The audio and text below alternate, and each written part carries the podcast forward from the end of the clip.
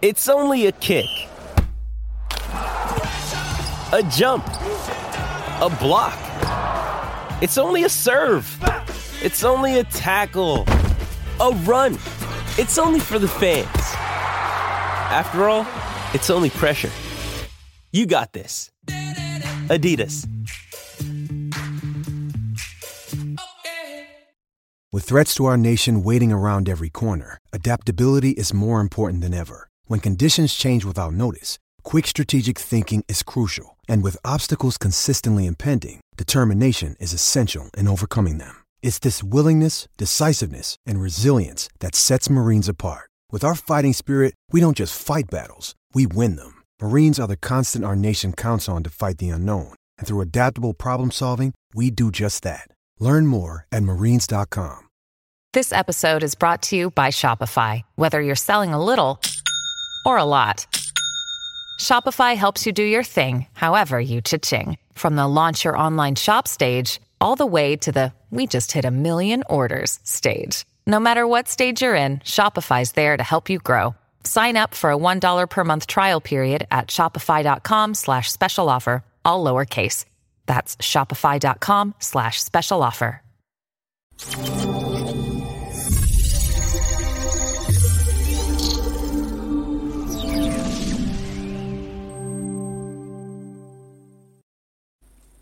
Hey guys, I'm Si and welcome to Ace Podcast Nation, the home of our wrestling series. Keep it, keeping it real. Uh, we do several other series, wrestling, MMA, football, recorded and live, including uh, mental health, conspiracy theories, loads of stuff. Just uh, check it out on youtube.com slash Ace Podcast Nation for the video versions and the audio versions are available at uh, every podcast platform you could possibly think of. Uh, but yes, so today we're going to talk a bit of uh, bit of wrestling, bit of wrestling journalism and media, and uh, just have a nice general chat. And uh, we're talking to Inside the Ropes lead writer, Mr. Gary Cassidy. Welcome, Gary. How you going, mate? Not too bad at all. Thanks for having me. Um, a little bit earlier than we normally do, but I've got a cheek to say that because it's not the morning. So yeah, that's it, isn't it? But uh, yeah, it's uh, it's a bit of a strange time, really. Like I'm so used to doing particularly the wrestling shows, I tend to, a lot of them are with um, guys from America, so they're always like late at night. But yeah. uh, it's nice to do. i I did one with Kenny uh, McIntosh, obviously you, you work with, and uh, yeah. uh, Alex McCarthy. I've done a few with, so they're the only guys I get to do wrestling ones really with in the day. So uh, it makes a nice change. Yeah, but, it's nice um, and refreshing. Indeed. So this look, there's so many different uh, stories and narratives and whatnot to talk about in wrestling at the moment. There's all sorts of stuff going on, good and bad. Um, but kind of just before we get to that, I wanted to have a little chat about you, just uh, in case there is anyone who's kind of not familiar with uh, with you and what you're doing and stuff like that. So, um, kind of tell us a bit about you, where you're from, and that. You kind of how you ended up in wrestling media, of all places.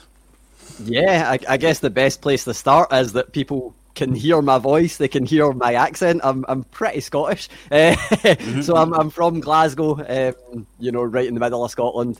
I'll say should be the capital city, but let's not get into that debate. That's me being purely biased.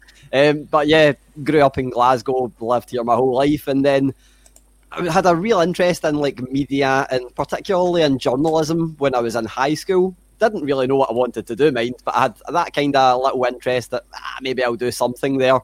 Went to you know college, went to university, done all that kind of thing. Realised in that time that journalism probably wasn't what I wanted to do. Uh, just for doing a bit of you know work experience here and there, mainly at tabloid newspapers, which yeah. I think you know, most journalists have been through that and probably had a similar experience, unless they've ended up there. Um, and I was like, nah, it's not for me. Maybe I'll kind of, I'll continue to get my degree because you know I think it'll be helpful anyway. And then done that, kind of transitioned and done a wee bit of music journalism. But most people that do music journalism will tell you that it's not the kind of thing that's easy to make a living off of in any way, no. and even not not even make a living, but make enough to justify taking time out of your day to do apart from going to gigs and stuff, which you would be doing anyway. Um, so I kind of done that for a bit and then completely stopped. Completely done, you know, zero journalism for a, good few years while I was trying to just get a stable job. oddly, I fell into a job that. Um, so for people that would be unfamiliar with me, and I think some that are familiar with me might not even know, but journalism isn't my full time job. Um, I do it as much as I can, but my full time job is as a, sub a subtitler. Um, doing the broadcast subtitles for BBC Channel Four, all the kind of UK channels, and, and a load of others as well. Yeah, so so that's the kind of job that you know I really enjoy it. So Yeah. the journalism thing, I never wanted to be full time because I know that it wasn't what I wanted to do at one point. So I got that job, and then just the way I am, a few years into it, I was like, I kind of want to do something else. Mhm. I'm, I'm the kind of person I don't like doing one thing. I need to always be doing something else. And just somehow, um, I ended up seeing uh, scrolling through Facebook. My Facebook used to be the most cluttered thing ever. It'd be full of adverts, different pages, and I seen a thing from uh, a website called Sportskeeda, um, who Yeah. I ended up writing a, a fair load of articles for. But this was um, just looking for contributors, you know, anyone that can write some content, and then it will go through the editors. If it's good enough, it will make it to the site or whatnot. Wrote a really silly uh, article on what football team John Cena supports. And it was literally him holding up a Spurs top while he was in the UK for a WWE Live tour. Um, wrote that article, and they were like, "You're not really meant to be writing news, but we can tell you're good at writing, so we'll bring you on board as a news writer if you want, and you can just kind of freelance do what you want." Yep, cool, I'll do that. So I done that, and then um, ended up, you know, as most news sites do, aggregating a load of news, uh, which is pretty much just covering news from a source that's not yourself. Um, of course, crediting them, doing all that good stuff, making sure you quote them correctly. Uh, and I done it for a website that I, I always annoyingly forget what website it was. It was either Total Guitar or Guitar World, but the article was on Elias being sponsored by Fender. And Okay. the person who wrote that article uh, got in touch with me and they said, you know, I, I- thank you so much for covering that because my editor didn't really want me to run a WWE story in a guitar magazine, didn't think it was worthwhile. The fact that you've picked it up and a few others have has made it look like it was worthwhile. Um, if, if there's anything I can do for you, when anyone says that, you're like, Yeah. I know that's an empty promise, but thank you anyway. I appreciate the gesture. Turns out he was like, no, no, I can get you an interview with either Jim Ross or Diamond Dallas Page. And I was like, yeah, of course, Yeah. I'll your hand off for one of them. I'll take Diamond Dallas Page if there's the choice because I grew up as a massive WCW fan. So I was like, yeah, I'll take uh, Diamond, Diamond Dallas Page if I can get an interview with him. Got that interview, and then ever since then, I've been like, right, this is something I really want to get, you know, as involved in as I possibly can again, it's the kind of thing that I'm obviously not that involved because I want to stay in the subtitling gig because I love that. Um, but the wrestling thing, it's something that ever since I started doing it, um, I done it maybe I started three years ago. That first interview came maybe two and a half years ago. I believe it was April of 2018. I think it would have been. Um, and ever since then, I've just been trying to interview as many people as I can, find out as much as I can, and be as involved as I can. Um, and obviously, you know, my tenure at Sportskeeda came to an end, but I was really lucky to get an opportunity inside the ropes. And for me, being from Glasgow, I know that you said you've spoken to Kenny McIntosh before. He's the kind of guy that I think just commands so much respect across Yeah. wrestling media. Um, even though he's, you know, it's questionable whether he's a journalist or not. He's, No. he's more, more of like an interviewer, podcaster, overall entrepreneur, I guess. Um, but just he was someone that I think commands so much respect, particularly being from Glasgow and being a wrestling fan, that I was like, man, I need to work for this guy. I need to be part of what his vision is. And yeah, here we are, writing for Inside the Ropes for a couple of weeks now, and absolutely loving it. Yeah, so a couple of things I'd pick out from that. I think um, going back to what you said about music journalism, um, I've heard that from a few people. Like, it's obviously it's an enjoyable gig because if you like music, because of what it is.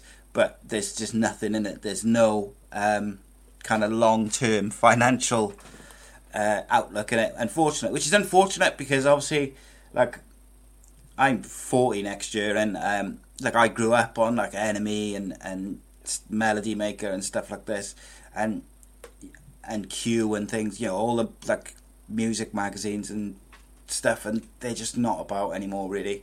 Or certainly, and the ones that are, they're not quite.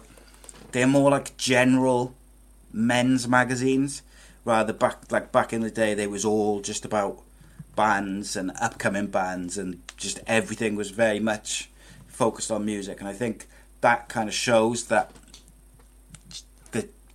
the long term prospects are perhaps just not there for the journalists and the guys who want to do it. And I think part of that might be that MTV and things like that are just not what they were back in those days. Obviously, when Sky in the UK first came about, like MTV and things like this was like a whole new thing, wasn't it? It was massive. But now they're just another channel.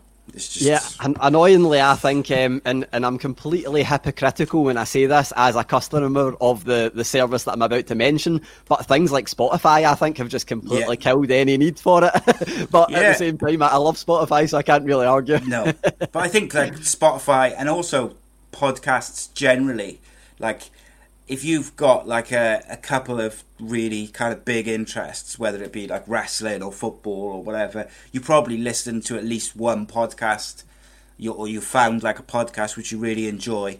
And I think if you've got like a few th- a few podcasts that you listen to each week, so like using wrestling as an example, if you've got like say two podcasts which you won't miss, and then you've got a couple of others which you try to listen to every week, and you're trying to fit in watching all the wrestling that's available to watch every week and then the pay per views and things like that. It doesn't leave very much time for anything else, especially like you say, if you've got a full time job and then you're, in your case, you're doing like wrestling journalism. In my case, I'm doing like podcasting. It's, it makes it impossible to just do it. You can't do everything. Um, the other thing which I wanted to, I sort of wanted to discuss with you uh, a little bit. Obviously, I don't know how long ago it would have been, but like a few years back, Sportskeeda was not the most respected of wrestling websites, shall we say? That's um, a very polite way of putting yeah, it. Yes, it was not. It was like it was not good. Um, but over the last, I don't know, so two years, three years, maybe, I think they've turned it around massively. Um, and I know there's a few people involved in that, and obviously you're a massive part of that. I think it's fair to say. Um, was there kind of like a concerted effort with them to change the public perception of what they were doing? So it's a bit of an odd one because, uh, you know, uh, like I said, the way I started writing for them was completely on a whim. I didn't pay much attention to wrestling journalism at all before that. I knew of a few names. I did keep up with, you know, Sean Ross Sapp for Fightfuls, one guy that I've always kind of known was there. Dave Meltzer, you know, I've always kind of looked at his stuff. But apart from that, I was clueless. So I didn't yeah. know of the reputation until I actually started writing for them. Um, and it was the kind of thing, you know, it didn't really bother me because at, at that time I was like, well, all I can do is my best work. Hopefully, people will take me rather than the platform. Yeah, yeah Sometimes that works. Sometimes it doesn't. You know, it, it only yeah. takes seeing your name on Reddit and then seeing the next comment be, being like, "Well, he's from Sportskeeda, so he's obviously lying," uh, to yeah. to kind of get that into your mind. But in terms of when I was there, um, so again, I, I, don't mind mentioning the name. That I believe the guy that um, kind of the bad reputation was there from was a guy called Billy Batty.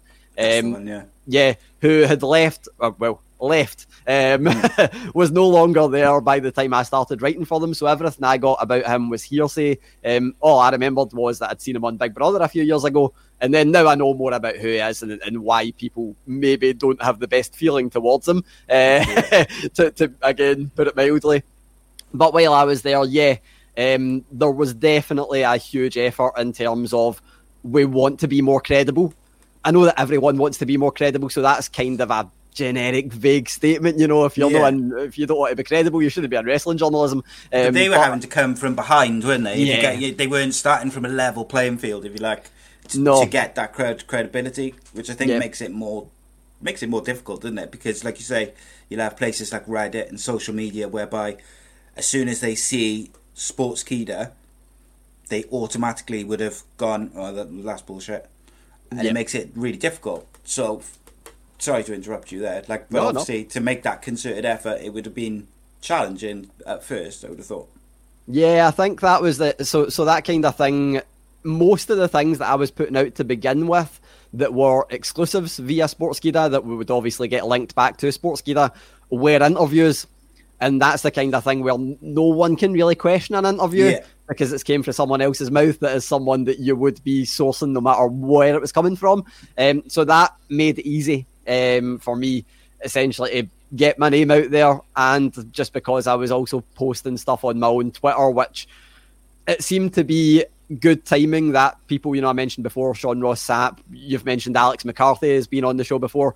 People like that were um, using me as a source in terms of those interviews.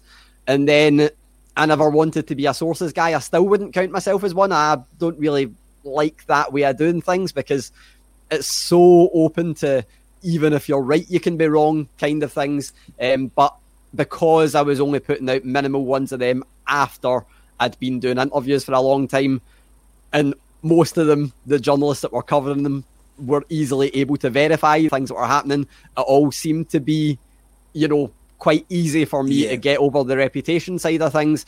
But there was still that wee boundary with Sportskeeda, and as people that have been on Twitter will have seen, obviously there was someone working alongside myself that has now said they didn't have sources. Um, so that reputation might now be back on the back burner a little bit. But it's annoying because for me there are so many people there doing brilliant work, particularly the person that is in charge of everything now is doing Yeah. great work, and there's a load of writers there that just won't get the credit they deserve because people can't get over the name, and and it's an annoyance because you know people are just like that with anyone. I know that Sportskeeda does get a really bad reputation, but you can't go on Reddit and see a comment about someone without a comment that you know detracts from them. And the same Yeah, on Twitter, you know, it's just the way it, the way the world is now. People like what they like. Negativity, innit? yeah, yeah. But, But, um, sorry, I was going to say, like, I think for me, like, when I kind of first sort of changed maybe the way I looked at Sportskeeda was when I think when Alex McCarthy started doing stuff for them. Yeah. For me, that was like, well, they must have changed in quite a drastic manner because obviously he works for Talk Sport and stuff, so he's not gonna um, jump on board with anything which is remotely suspect if you if you like, with where they're getting their information from or, or what they're doing, because he can't afford to, because obviously through Talksport he gets lots and lots of direct communication and interviews and things with like WWE, which not very many people have the pleasure of doing that. I know you've had some uh, some cracking interviews yourself, so I think that for me was the the kind of turning point, and obviously recently you've had, like you mentioned, the the guy who's didn't have sources. And this is my um, thing you mentioned there about like he didn't want to be like a sources guy. And I think in any media, it's so difficult um, as a journalist because you don't want to name your source because they're not going to be your source for very long if you do.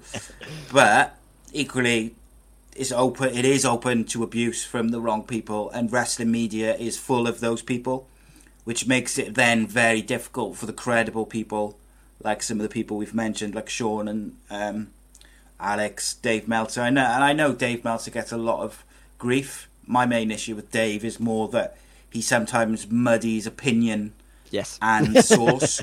so you've got to listen very carefully, and if you really care that much, you'd have to go back and like really, really listen to make sure you can tell the difference between what's his opinion and what's he's reporting. But you know that's. But I generally I enjoy him and Bryan, so I do listen to them them two together. Um, but like Sean is Sean's done loads to help me just as a guy. Like he's um, a top man, and um, in my opinion, he's one of the one of the best ju- uh, wrestling journalist media guys that there is because he he treats it as it should be, which is if you're going to be a journalist, whether you're a wrestling journalist, a music journalist, a football journalist, a billiards journalist, you do it properly. And if you get a sto- like a story from a source, you go and source it somewhere else to make sure it's true. You don't just run with the the first source. Um, but yeah, unfortunately, there's a lot of uh, sites and guys, and I wouldn't put Sportskeeda in this at all, even though they've had this issue with this one guy recently. Um, I, I apologise because I don't know the name of the guy who runs it all at Sportskeeda, but I do know that he's very, very good and he's doing a good job. So I apologise to, to him. Who's, but um, it's not his fault that the uh, this particular guy has, and I don't want to name him because I don't want loads of people to tweet him Yeah. shit, like because whatever, he's a human at the end of the day. Yeah. I know all about negativity. Um, but I say that, and then I'm just about to go on a tirade. about Yeah. yeah. but you've got like places like Ringside News and others, which just just tweet, talk, report utter bollocks, to put it frankly, Yep. and then they take other people's stuff and don't um, like say where they've they don't credit where they've where it's come from, and I just think that's so problematic because it then makes it very difficult for people like yourself and Sean and Alex and you know whoever it may be, anyone who's trying to do things the right way, particularly for people. So like Dave Meltzer's been in there for years, hasn't he? So like some people don't believe him, some people believe him, but what you can't deny is that he's got sources and he knows people in the WWE, he knows people in AEW, he knows people in wrestling all over the world. Yeah, that's a fact. Um, and then you've got you know Sean, whilst he's only I think been doing it like five or six years or seven years, like full time. It's very very clear by his interviews, the things, the reports, everything that he's got sources and stuff. But for someone who's new coming in and wants to make this their their career, it's so difficult because if you if you report something or you tweet something and you say, "Oh, I've been told this," everyone is straight. Wrestling fans are very vocal anyway on social media, yep. and the first, the go-to thing is like, uh, "Or who told you that?" Well, I'm not going to. I can't tell you that because, like I said, won't, they won't be a source for very long. Or it's well, that's rubbish, and it's like you're fighting an uphill battle because you straight away. It's almost like people compare those the new people to the bad sites as a default, and then you've got to work your way up to be considered credible. Um, like, what's that like for someone who's in wrestling media when you've got quite a few kind of sites and people? Like you mentioned Billy Batty earlier, you had like Brad Shepard, although I haven't heard much from him recently, but you know these types of For people which make it difficult. yeah, I, I have muted and blocked him, so I think it's finally worked because he I used to used to block him, or I blocked him, and then he would still somehow end up on my timeline. I was like, oh god, trying yeah. to pos- positivity, like just try and make my timeline a little bit more positive, and he'd still end up on there. And all the negative guys who I've blocked, they still end up. Someone else like shares them or screenshots them or something. But yeah, like that's got to be difficult for you, for, for for for all the guys who are trying to do this right. Yeah, it's a bit of a tricky one because so looking at it from the outside in, if you didn't know anything at all about, you know, wrestling journalists or media, the word sources oddly creates a level playing field because yes. if you didn't know any better, then anyone can just say sources. And, you know, even if you were to make, and I, I, I know this would be really difficult, but even if you were to make one really good educated guess, you could live off that forever. It's the yeah. kind of thing that, you know, say I was to make an educated guess and not even be educated guess. If I was to say, oh, CM Punk's coming back in SmackDown, which is the least likely thing ever, but on the random off chance that happens, I'm yeah. instantly legitimate for saying that, even though I've just guessed. Um, yeah. And that's the kind of the kind of thing that's a bit, you know, it's annoying because if you are putting in the work and someone can just say random things say 10 things and one of them hits, and sometimes people just ignore the other nine things, and then the one that hits is the thing that legitimizes them. And it is a bit annoying, but for me, that's why I never wanted to do a sources type thing, and I always yeah. completely steered clear of it. The first time I actually put one out um, was from a wrestler I was talking to that had been released, and they just didn't want named and I put it. Uh, I was quite lucky where I put it as you know one of the recently released wrestlers. Everybody thought it was a bigger name than it was, uh, mm. which was good. But the only um, or the first time that I ever properly put out something where I was like, "This is make or break," but I've I'm I'm like ninety five percent sure it's make. And then the other five percent, I guess, is always going to be the risk because yeah. things can change. Uh, and I've actually got Sean Ross Sapp to thank for it because I had heard something. Um, by heard something, I'd been sent a message that was essentially the script for SmackDown. Uh, so it was again as clarified as it could be at that point in time, unless yeah. the script gets ripped up and they start again. And it was about the full segment of um, Jeff Hardy and Sheamus with the the urine oh, um, sample yeah, okay. being thrown. So again, not something that I particularly wanted to to write about, but I'd put out a little teaser on uh, Twitter, and again, it's the kind of thing where should just keep quiet, but can't help myself at the end of no. the day. You know, you need to put it out there so that you can say you're right when it happens. Um, so I'd done that, and then you know, 24 hours passed, people had kind of started being like, "Oh, what's this?" Um, but 24 hours passed, and I was like, "Ah, I'll just kind of let that be." Sean started uh, DMing me, and he's like, "Oh, please tell me this isn't what you've heard because I've just heard the same thing," and it was the exact story. Yeah. Uh, and it was like, I was thinking about running it, but if you want to run it, I would encourage that you run it first because I know that you had the story first. Um, I know that you know it is legitimate or as legitimate as can be. He's like, I can add to the sources that have verified that for you because, you know, I've told you the exact same thing and, and you know that's the thing that's happening. So I ended up, I wasn't sure and I was like, do you know what? I'm just going to run the story. I've been in this game, I say in this game long enough, but I'd only been in it for like almost three years at that point, because it wasn't that long ago. But I was like, been in it long enough that if it, you know, if it's wrong, I'll just take it in the chin. It's not yeah. a big deal. Uh, I'll go back to interviewing as long as I get the interviews. Doesn't matter. Um, it obviously happened. Uh, the most nervous I've been watching wrestling. I think I was the only person that enjoyed that segment because of it. Um, but I was like, right, that came true. So I know that at least the couple of people that had verified that for me are legitimate. And then it's the kind of thing where, you know, you just get these for various people, you know.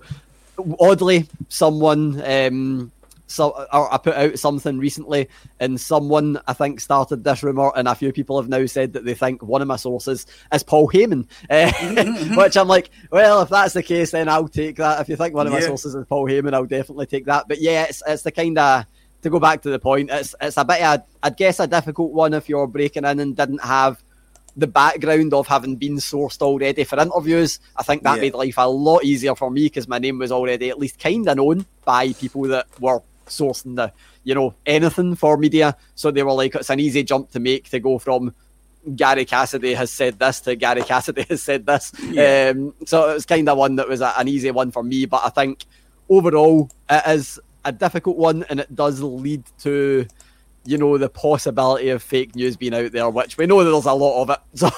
oh yes, and I think it just just makes everything a bit more difficult, doesn't it? Um, for yeah. everyone, and for everyone, not just you know, e- even the other less credible credible websites. It makes it more difficult for them. But equally, wrestling it being what it is, particularly the WWE, but wrestling as a whole, is things do change so quickly. Like one week they might be planning to push whoever, by the following week's TV, they've changed their mind, or a certain individual has changed his mind. Yeah. So that makes it very difficult because one thing you might have been told, or anyone might have been told, one week could be completely out the window in five days, six days' time. And then if you. So, like people like Dave Meltzer, they report everything which they get told pretty much, or not everything, but they report a lot, particularly storyline plans and things like that. Whereas I know Fightful try not to report on storyline plans generally um, on the main site because things change all the time. You can it can almost damage your credibility, even though the you, they might be getting from legitimate sources. You could be getting it from Vince McMahon himself, but because you can't name the source, like we discussed earlier, it makes it difficult if it keeps changing because it makes you look bad, even though the information was right when you reported it, if that makes sense. And it's yeah. just kind of like the nature of the business, isn't it? Yeah, definitely. And that's the kind of thing that. So it's a bit of a tricky one because my least favourite thing, I think, is actually the, the easiest thing to get away with making up. Um, and I've only reported on this kind of thing once, and I tried to add substance to it, but it's the kind of thing where, like you said, there is in line for a big push certain name is in line for a, a big pusher is well liked backstage. It can change, obviously, yeah, yeah. but it's it's also the kind of thing where no one's going to come out from WWE or elsewhere and say, "Well, that's untrue. We don't like that person that we've employed." so, yeah. so it's a bit of a tricky one, and I've always tried to steer completely clear for that. It's the kind of thing you do hear a lot of that kind of stuff because it's the easiest thing for someone to yes. say, easiest thing for someone to hear, or even just gather from being part of the company. You know, you can course, tell yeah. who's like. Um, but the only time I've ever put that out was about Keith Lee. And again, I was quite lucky because Alex McCarthy reported a very similar thing like just yeah. before me, and it was one of those ones where I was like, I can add to his report, credit him, of course, um, which again muddies the waters because some people will be like, "Oh, you're piggybacking off that," or "You're just copying his report." Yeah. Like, well, it's, it's, no copying if you credit that person. Um, so I'd I'd kind of jumped on. He had said Um, that apparently Keith Lee was very well liked by Vince McMahon, and, and you know he's the kind of person that that stuff can come from, and you know it's legitimate. Um, but I'd been told uh, that essentially, yes, that was true, but we might see some tweaks to his character back and forth. You know, which it was essentially about his attire. I'd reached out to say what's all this about his music and his ring gear being changed Yeah.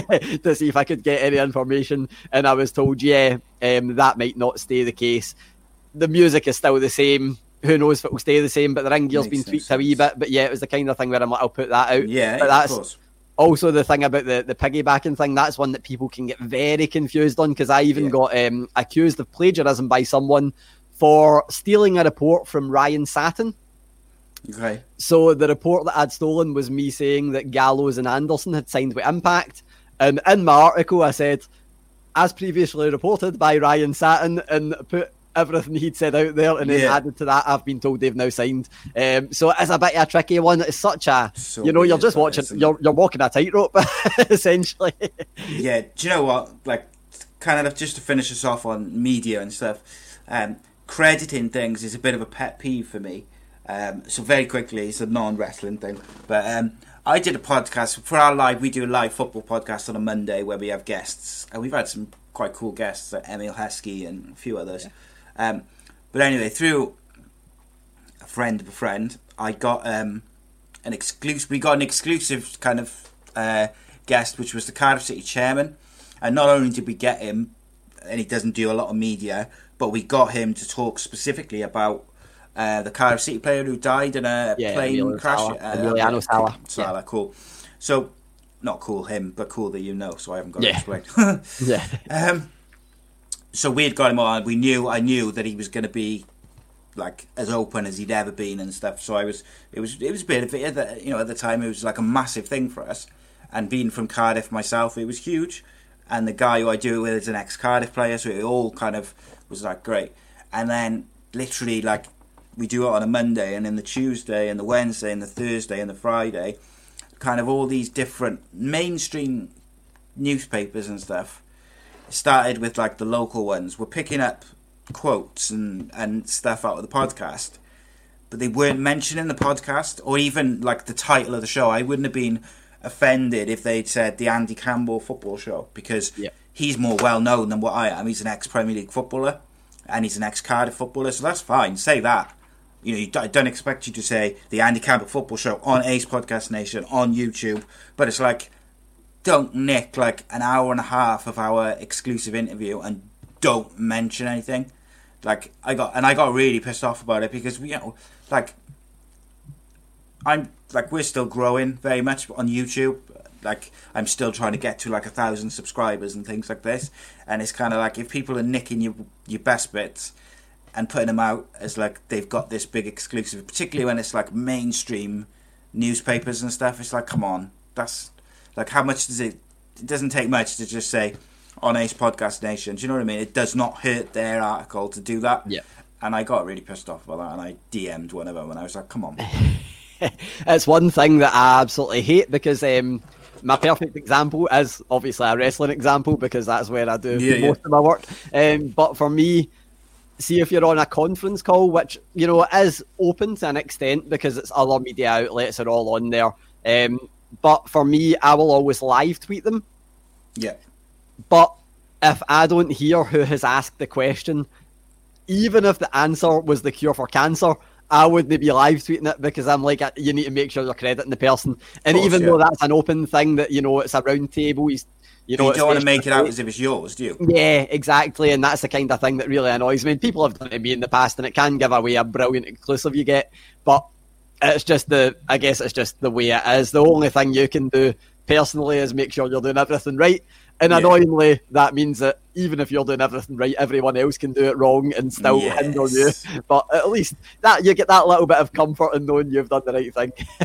Yeah, that's it. Like you can only just you could just do what you can do, can't you? And you just try Yeah. and do things the kind of right way.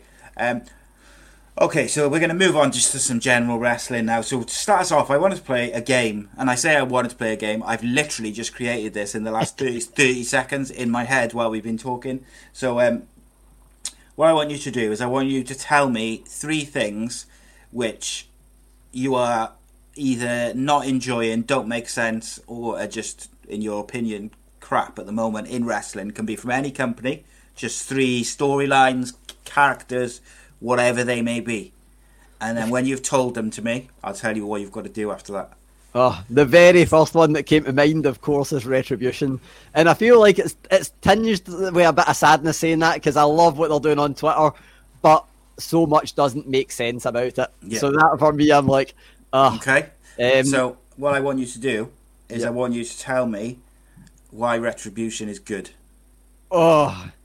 I, well, I guess I've kind of mentioned it there on Twitter. The fact that In the fire. yeah, the, the talents who are involved are all talented people. Um, annoyingly, I think the storyline would work really well for them if they'd used their real names because they've all got a general claim as to having been wronged in NXT. Um, but I think the talents, despite being handed not the best deal of uh, of things creatively, have all made the best of it on Twitter. I think Dominik Dijakovic in particular, and we've even forgot that name because T Bar on Twitter, everyone's talking about T Bar. The responses he's had, particularly Chris Jericho, uh, and I That feel was incredible, I gotta Ooh. say. I mean, I don't have a dog in the fight, but if you're going to say something like that, I'm going to laugh. So I was like, Yeah. yeah, this is brilliant. So I think they're doing really well on Twitter. And if they're letting them be like that on TV, I'm watching. I'm watching and I'm invested. Yeah, I don't think the gimmick's dead. I um, obviously the wrestling podcast which I do with Andrew Thompson, um, keeping it real, which comes out on Saturday, um, where we just round up everything. I said on Friday, or what Friday when we recorded it, but Saturday when it went out, I just said like, I actually am still enjoying the storyline. Like I know, I know there's there's massive bits of it which don't make sense, and they're dropping the ball. Like the, there was no need for the names really. Like I could even understand if they had changed Shane Thorne's name not sure about the name they gave him, but I could have understood them changing his name because out of all of them, he's kind of got like that tag team lower cards Yeah. thing on him. So if they wanted to separate him from that, I could get changing his name. Um, like Dominik Dijakovic, everyone knows who he is. He was on the main roster for a little short while around Survivor Series last year. He's massive, so he stands out. Everybody knows who he is. Um, Dio Maddin was bloody commentator on Raw, and it's like he you didn't need to change his name because Dio Maddin's quite a cool name, and he had a legitimate reason for like being upset and being in this group. Like it was the perfect way to bring him back. Same with all of them really, and like I don't know. It, there's like there's holes in it in there. Like Mia Yim ev- on NXT, her and Keith Lee are a couple, but like that's completely ignored. And it's like, can't can't you just throw something together? Just She throw even it together. him in the ring because uh, they interrupted a Keith Lee match. Oh, that's Like, right, uh, yeah. yeah, and it was like, come on. and it just was address it like in yeah. some way. And I don't know what, but like just something. It's the next week when they had because Mia Yim is like the one that annoys me the most because I think she's brilliant, but she is the most recognizable person, maybe across the full roster. because you know the, the blue hair, she's obviously they're showing half her face, and it was Yeah. just like, oh, that that was the one that got to me. But at the same time, I try and suspend my disbelief, and it's the kind of thing where you mentioned that you're you're kind of enjoying the storyline. I'm not disliking. I do quite like when they turn up. I just there are just a lot of holes in it. Yeah, but I think those holes could easily be rectified. Yeah, yeah. Like, I feel like a good way to have done it would have been if you had, like, say, Paul Heyman have been the guy behind it. Not necessarily that he's with them and he's with them every week, but he could have been the one that put the group together, and you could have just had them play a clip at the start of a show and just say, and ju- him just like recruiting them, and that's how we got together. And then the mayhem went from there. Little explanation ties it all up because Paul Heyman got fired from Raw. There you go, easy. And then I don't really get the masks. Like, I don't hate them. I just wish there was a reason for them. like, there's no reason why these people who we know, everyone knows who they are, have got these masks. Like, I don't know. Like, if they were masks which hid their identity, okay, I, that's fine. But they're not. They're they're they're half masks, so it makes no sense. Um, so yeah, I'm still, and I, I by at the end, as I said to you, Andrew, I think I said it for the last three weeks. Is ultimately what happens with this group will depend on when they start having individual mat- uh, matches, feuds. If they're losing in three weeks or being 50 50 and losing, then winning and losing, they'll be dead anyway. It's Yeah. like in terms of like now, they could be main event guys. They could come in and be the same level as Keith Lee now at this very moment. If you have Dijakovic's first singles match be versus Keith Lee or Randy Orton or Drew McIntyre, and he wins convincingly or like cleanly, then he's pretty much made as long as he doesn't then go on like a losing streak for six months. Like, there's ways to do it.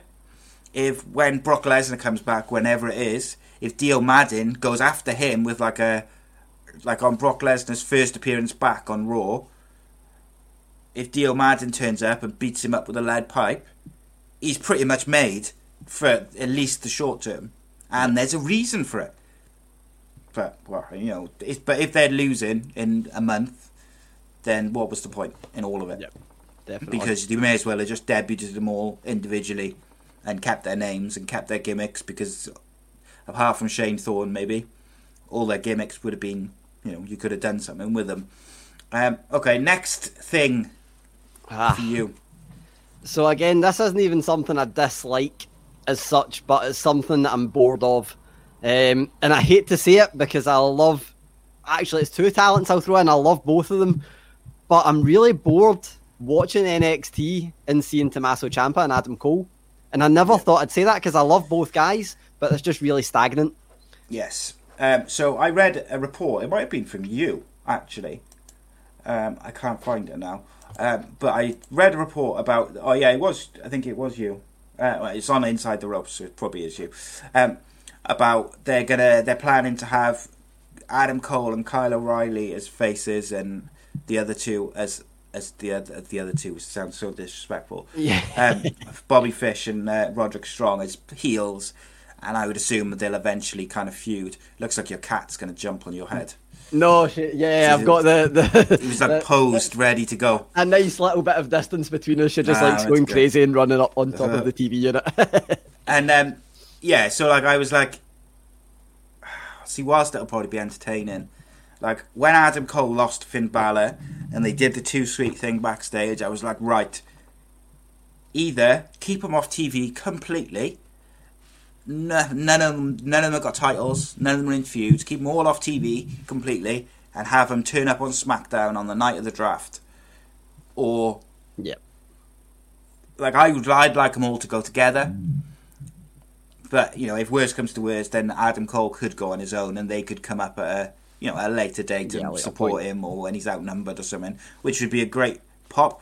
You know, if they did put Adam Cole up on his own, and then when he gets into a feud with whoever six months down the line, and he's being beaten down, they turn up, and there's fans back in the you know that would be a huge pop.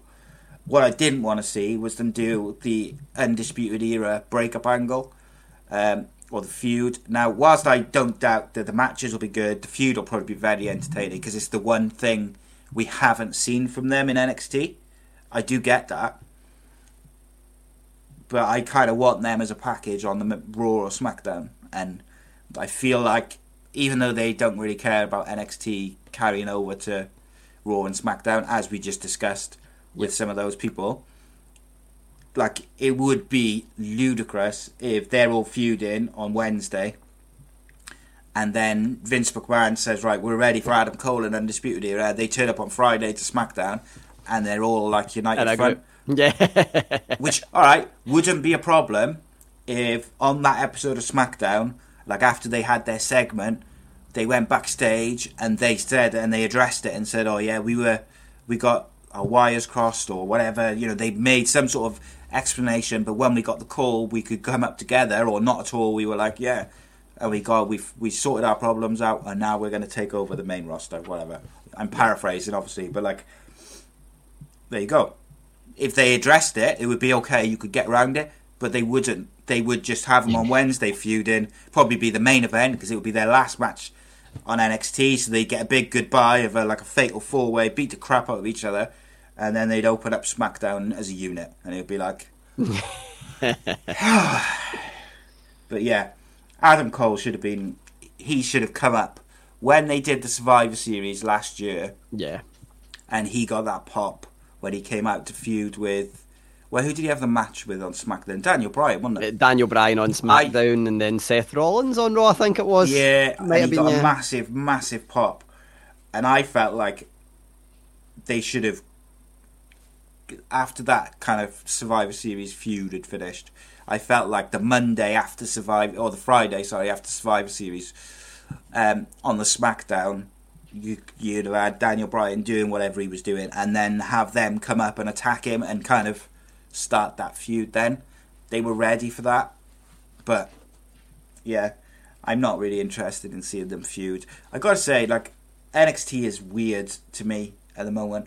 Just very Yeah. quickly before we go on to your next thing, um, like I can't put my finger on it. I really, I like everything. I like their writing. I like the matches. I like everything about it. I enjoy it enough. I just can't get into it without the fans. I think Full Sail's is such a massive part of it. The crowd, Yeah. And without the crowd, Full Sail becomes a very different venue. And when you com- compare even to Daily's Place for AEW, like AEW is is because you've got the natural daylight coming in sometimes, um, and also it's just very spacious. And then you've got the Thunderdome with all the screens and very spacious and bright. And Full Sail's very dim and dark and dingy, and with no fans creating the atmosphere, it does give you a very different product. Um, and I almost hope that I read another one. I think that might be on Inside the Ropes uh, as well. That they're thinking of moving out of the Thunderdome shortly. Yeah, yeah. I wouldn't be too disappointed if they went and put NXT in the Thunderdome. Whether they would fork out that amount of money for NXT, I doubt. But I just think they do need a new venue. Um, Yeah, I think for the time being, at least while there's no fans, at least.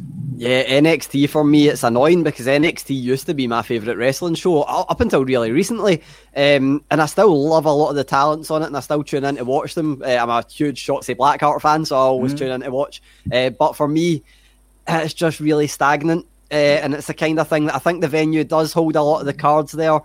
And the fact that I'm finding, you know, two of the biggest stars quite stagnant as well, and Adam Cole and Tommaso Ciampa. Oh yeah, like, I was oh, gonna, ah. I was gonna, I'll go to him now. Go on, yeah. on. No, but that, it's just the kind of thing where I really hope takeover. I always see as being right. Hopefully, this is hitting the reset button and we get some stuff. But for me, it was. It's just like I think it might be in the back of my mind that I just want to see Adam Cole and even Ciampa. I know there's a bit of you know here and there. I want to see them on Raw or SmackDown because I feel like they've been made to be there since two years ago. Yeah. Well, the, there's this weird thing, you know. So with Ciampa, he didn't want to go on the main roster or the perceived main roster because of his. He didn't want to travel in, etc., etc. And I kind of get that as someone who's got, uh, who had spinal fusion and stuff in, in 2013. I get not wanting to travel and Yeah. doing stuff like that. I, I, I literally sit at my desk for like an hour or so, and I'm in pieces. Yeah. Like so I get that. But like whilst they've been in this COVID era, they could have given him like when I know maybe maybe it's a bit of hindsight, they could have given him a six month run on SmackDown. yeah. Um, and he could have done great work. He also then could have been like, okay, I'm actually enjoying this. So when they do move out of the Thunderdome and like that local area, but I don't feel they think outside the box like that. Like where they think, let's give him a taste of it. See, you know, we can have him for it's a, it's a great character for six months. If at the end of that six months, you know, he he, he wants to go back to NXT, that's fine because he'll go back to NXT fresh. Yeah. You can do a storyline, we'll have someone writing him out of SmackDown or Raw. It all ties up, but then you also got the thing when he might enjoy it and he might change his mind. But I feel like they, they don't think outside the box like that, and I sometimes to their detriment. Um, the other thing I was going to say about NXT, just very quickly, is I do feel like they. So when there was fans there, and you had the regular takeovers in different cities, so you had like this big these big shows every couple of months. What they would do is they would introduce like one or two new stars or new teams eh, in that cycle, which helped with that kind of reset feeling. Yeah. So like you're right. Like you used to feel like right takeover. That's when they reset the storylines. They mix it all up. They have a couple of new stars come in. A couple of people go up to Raw or SmackDown, and it's kind of like a they rotate the rosters. But I think there's a couple of things have kind of contributed to that. Impact has got back a bit of steam. Uh, AEW is obviously as big as it's been. New Japan is slowly starting to get back some of the steam which it had, and I just feel like those new stars who they would have brought in before, they're not quite as available to get off the indie scene because there is no indie scene at the moment. So, and I just uh, I don't know whether they're not willing to take the risk without with these indie guys who perhaps they would have brought in previously, but because they haven't been wrestling for six months, those guys haven't built up like a like a reputation or a buzz. So like you haven't got like a Kevin Owens or someone in Ring of Honor getting a load of attention or an Adam Cole in Ring of Honor where everyone's looking at him thinking, "God, he's made for the WWE," because there's they, these shows haven't been running. Obviously, AEW being there, they pick up a lot of guys. They've got you know massive contacts and and friends in the independent scenes and the different wrestling companies. Then you've got Impact, who just the mere fact that they were able to sign Anderson and Gallows and Eric Young in the same week tells you that they're back to spending at least a little bit of money because Anderson and Gallows wouldn't have come cheap, you know, even if you don't count any of the other guys. So I think it's changed the game, but they do need to do something.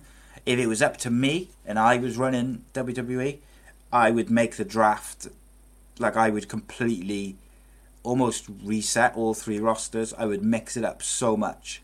Like I wouldn't put like a Randy Orton on NXT or anything like that, but I might think about like a Kevin Owens or a Sami Zayn yeah. or a, Daniel Bryan.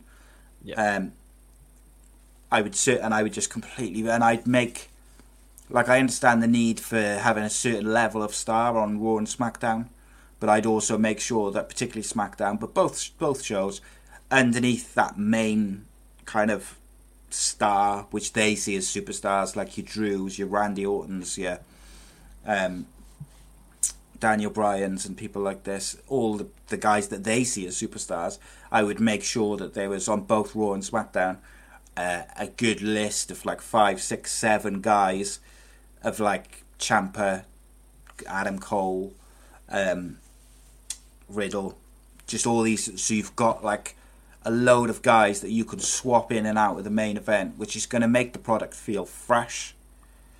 But I don't know. That's what I would do. I agree. yeah, I that's just, what I would do as well. Keep the champions on the brands, but then just everything else, people everything. can go anywhere. Yeah.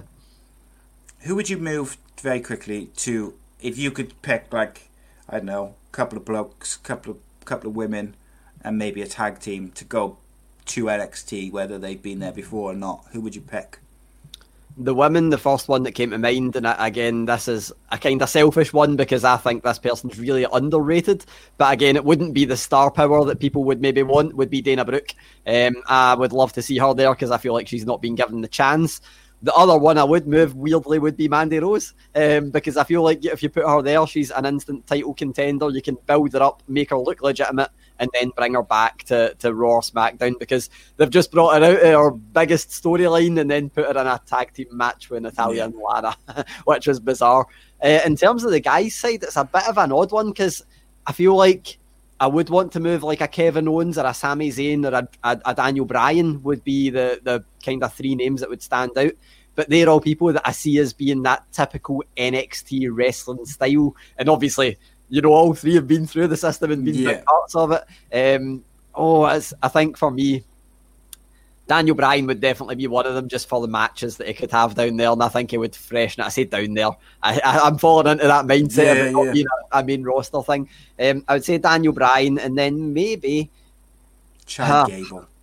Yeah, there you go. That's a shout. I was trying to think there. I'm going. To, I was thinking like along the lines that I'm a massive fan of Gran Metalik. Uh, yeah. I love him uh, for a yeah, singles yeah. run, but no, I think Chad Gable would be, and and as Chad Gable, not as Shorty G. Yeah, Chad Gable, 100%. you could build him. Imagine what they could do with him in NXT. He could come up, and he could when he next time comes to Raw or SmackDown, he could be like this era's Kurt Angle, and that's why they've dropped the ball so much with him like um, he should be. well, yeah, he should be. Who would you move up from NXT in the draft? Oh, I mean, I- you've mentioned a couple already. Is there anyone else Yeah. who you'd move? I feel like it's annoying because women's wise, Gargano, I think, has got to go. Oh, man, yeah, Gargano- it's it's been too long. They've at least freshened it up ever so slightly, but I don't need to see him with a North American Championship. Uh, No. We've seen everything that we can see with Gargano. I feel like anything else is kind of just it's run its course. Um, I, I would again, I'd like to see Shotzi Blackheart on Raw SmackDown, but that's just because I watch Raw SmackDown live every week, uh, so that's a, a preference there. But again, I don't know. The women's divisions are so stacked all across the board that I feel like anyone's going to get lost in the shuffle. Apart Yeah. from maybe Io Shirai, I think she would be a good one to put to Raw um, or SmackDown even. Uh, and, and on the on the guys side again, ah. I would love to see the full of Legado del Fantasma go up, but again, I know that that's a full other booking thing where factions don't tend to get the, the booking they should get on Raw or SmackDown. So No. maybe maybe best that they stay in NXT for a little while. Yeah, NXT hasn't done that well with them either. Like Not when yet. they got together, I was like, "Yes, this is going to be awesome." And then they were losing like a week later, and I was like, hmm, "Didn't expect that." But you know, it's what. I'd uh, I think I'd move Gargano and Candice to Yeah. Raw. I think that could be quite good as like a heel duo. Um, okay, and what was your uh, your third kind of negative or thing gimmick character, whatever, which you're not enjoying or don't like at the moment? I might cheat a little bit with this one and say just the thing that I'm not enjoying, and this isn't even about wrestling as, as in the show. I'm not enjoying the fact that people are still sleeping on Impact. I think Impact is phenomenal, and I really wish people would pay more attention to it. so uh, Yeah, I, a um, little bit, but yeah. no, I enjoy that, and I do. Um, my problem is I haven't got the bloody time, and that tends that and NXT UK are the two which I tend to miss. Yeah. Which I just haven't got the time. Like I got three kids as well, who I never see because I'm always recording podcasts and stuff. And if I've got a, if there's wrestling shows which I don't watch each week, is those two. Yeah. Um, which is a shame because I'm a massive fan of just I'd like I would watch Impact just for Gallows and Anderson, yeah. and I just I just don't have the time. But um, to finish us off, mate, I'm a massive fan, massive fan of uh, Bray Wyatt. So I like to I, I have to mention him at least once every time I speak to someone about wrestling. um, what do you make of the Alexa Bliss stuff? Um, I actually really like it, and I, I should preface that by saying I'm I'm the same. I love Bray Wyatt. You know, I massively loved the Fiend when it first, you know, the character first got going. I think he's the most talented guy in WWE because he plays two of the most compelling characters that we've got. Yeah. Never mind one of them. Um, I, I, I need to mention it, and I don't like to. I know you're probably going to hate this as much as I hate saying it, but the Goldberg stuff diminished the character a bit for me. Yeah, I I think actually even going back to the the Hell in a Cell match, which I didn't hate at the time, a lot of people did. I didn't hate it at the time, but then when they put the belt on him, I was like, right, this is a ticking time bomb. You've kind of, I don't mind putting everything into someone straight away, but it seemed like they did just put a time bomb on him, uh, and it was going to explode sooner or later. So the Goldberg thing kind of ruined it for me, but I still loved everything he was doing, and I think he'd done a lot of good work. But then it got to the point where you put the belt back on him, um, and the Braun Strowman thing, and I was like, oh, this is leading us to disaster again. So the fact of pivoted away from that and given us this fresh new storyline, I love. I think the fact that it seems like they've moved Braun Strowman to Raw, I'm not sure how permanent that is, but they've, they've, they've distanced them a bit. And I really like what they've done with Alexa Bliss. I think she's playing the role perfectly. And I really, as much as it's quite a not a predictable storyline because we don't know where it's going to end as such, but it's quite cliche in the way they're doing it. You know, you say the fiend and then she turns like that. Yeah. But I love it. It's like, yeah, it's very good. She's Yeah. very good as well at it. oh, brilliant.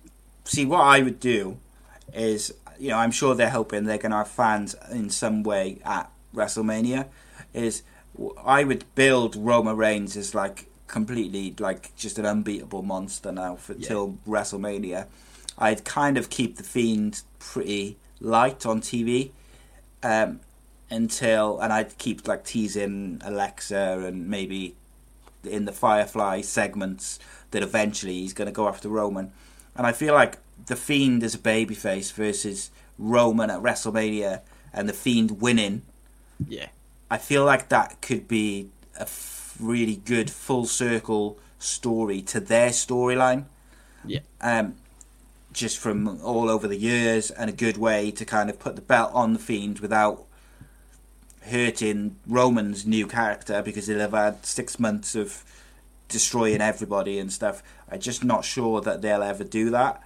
Um, but equally, then you've got two massive superstars instead of just one guy who everyone sees as a star and then all the other guys underneath. Like, Yeah. obviously, in the most successful eras of WWE, they've had four or five guys who are like the guys. And as soon as they moved away from that, it seems to be when they've started to have more fans revolting against who they're trying to portray as the as like the guy. Yeah. Whereas when you had like Kurt Angle, The Rock, Stone Cold, um, Triple H, you had like a group of like five or six guys, The Undertaker, and then you'd have like Kane and and others, not you know just un- underneath that. And you had like you could rotate all of them out of the main event picture. It didn't hurt them too much if they lost. But these days, it almost before Roman went away, re- most recently, it almost felt like all these guys were just competing. And then when Roman had the belt, it was kind of like they were just going to. It's just almost like they were waiting to lose to Roman Reigns. And I think that was hurting Roman Reigns as much as it was hurting all the other guys. And obviously, Bray Wyatt falls into that massively. Yeah. Um, going back to the Goldberg thing, wouldn't have had a problem with that if they knew that they were going to beat Ray, uh, Bray Wyatt for the title and they were going to do it in a minute. Why didn't they put Funhouse Bray yeah. Yeah. That's my main problem. in that match? And Yeah. it's like it's so simple, but yeah, it that's the one. That's the I would say that's the since the Fiend's come about. That's the only thing I've like genuinely disliked, and it really still grates on me. Like I agree. even like people didn't like the Braun Strowman stuff. Um, for me, I just thought they could have told the story a bit better because I when they kind of first started doing that feud, I was like, oh, this could be really good. Like the the vast amount of potential storytelling here. Like there's so much good stuff you could delve into and so many ways you could go and I feel like they could have told like a really interesting, compelling story. And I feel like bits of it were quite compelling. Um, but I also feel like they kind of held back a little bit and they didn't quite go back. They didn't go into the the the background of their relationship enough to make people who don't care about the Fiend or don't care about Bray Wyatt or don't particularly care about Braun. I feel like they didn't go into enough of what they could have to make people care. Yeah. And ultimately, that's what you want is people to care, and I just felt like that was what harmed it a little bit. But um, I enjoyed seeing cult leader Bray back for a, a short while.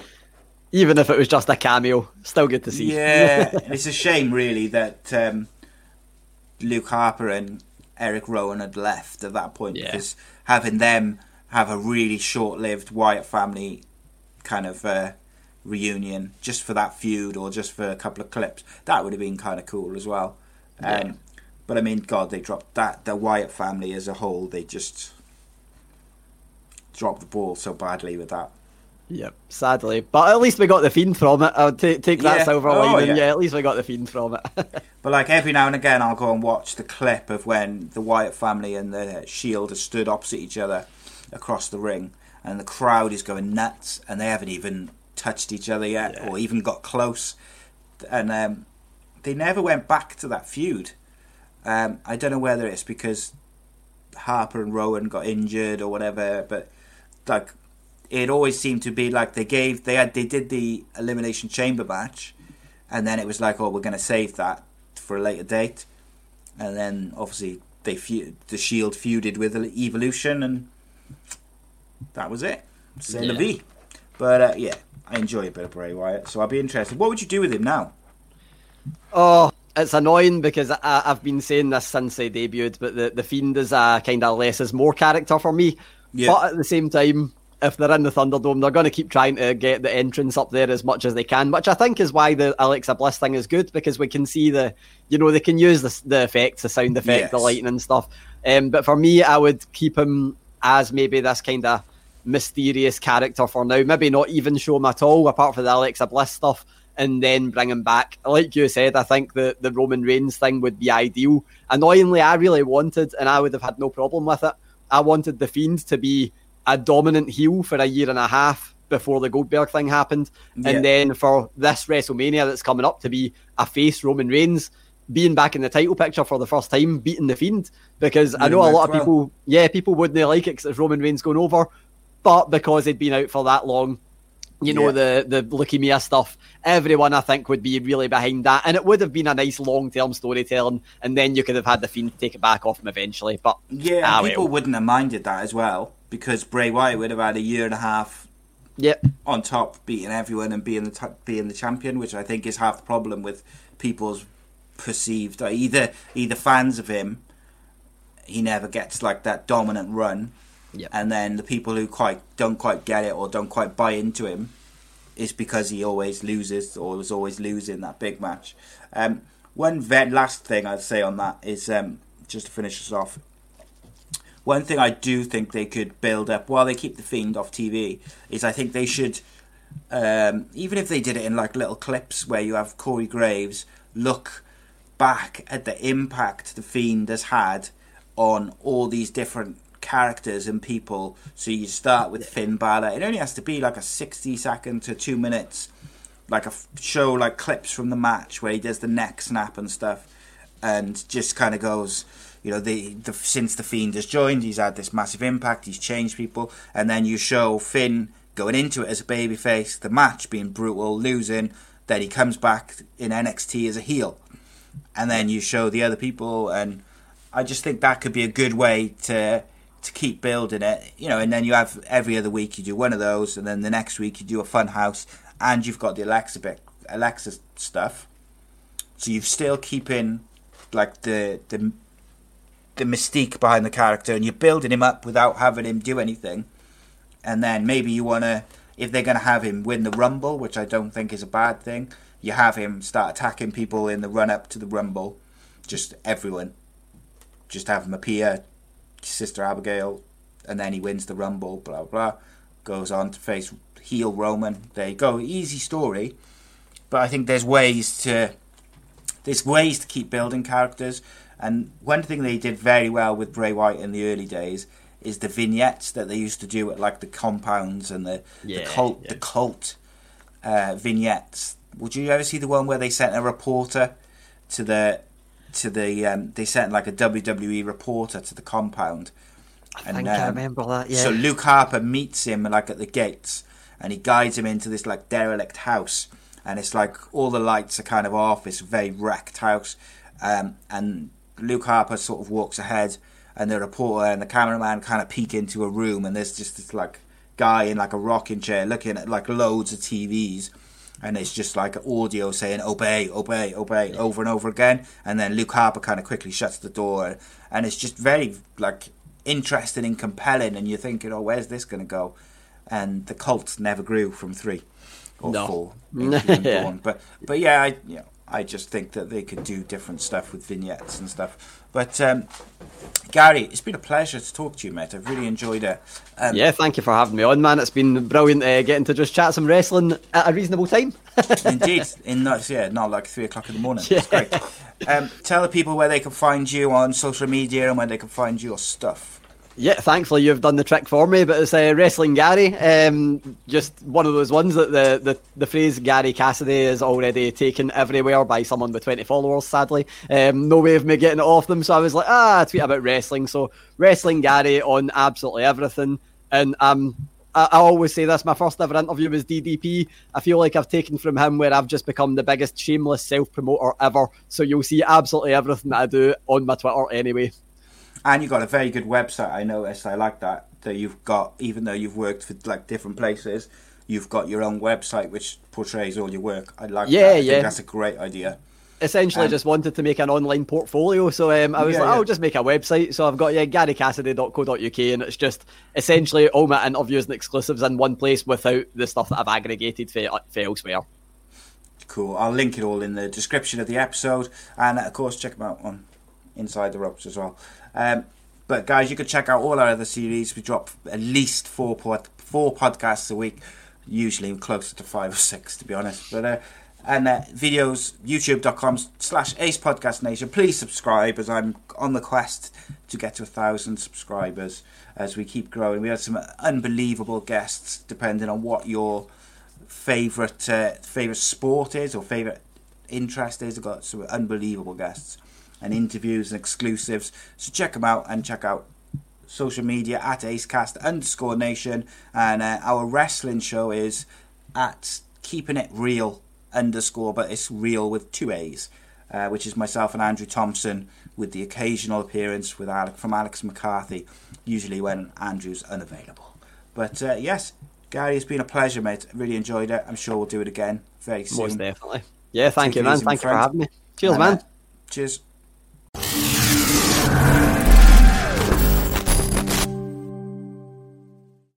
Sports Social Podcast Network.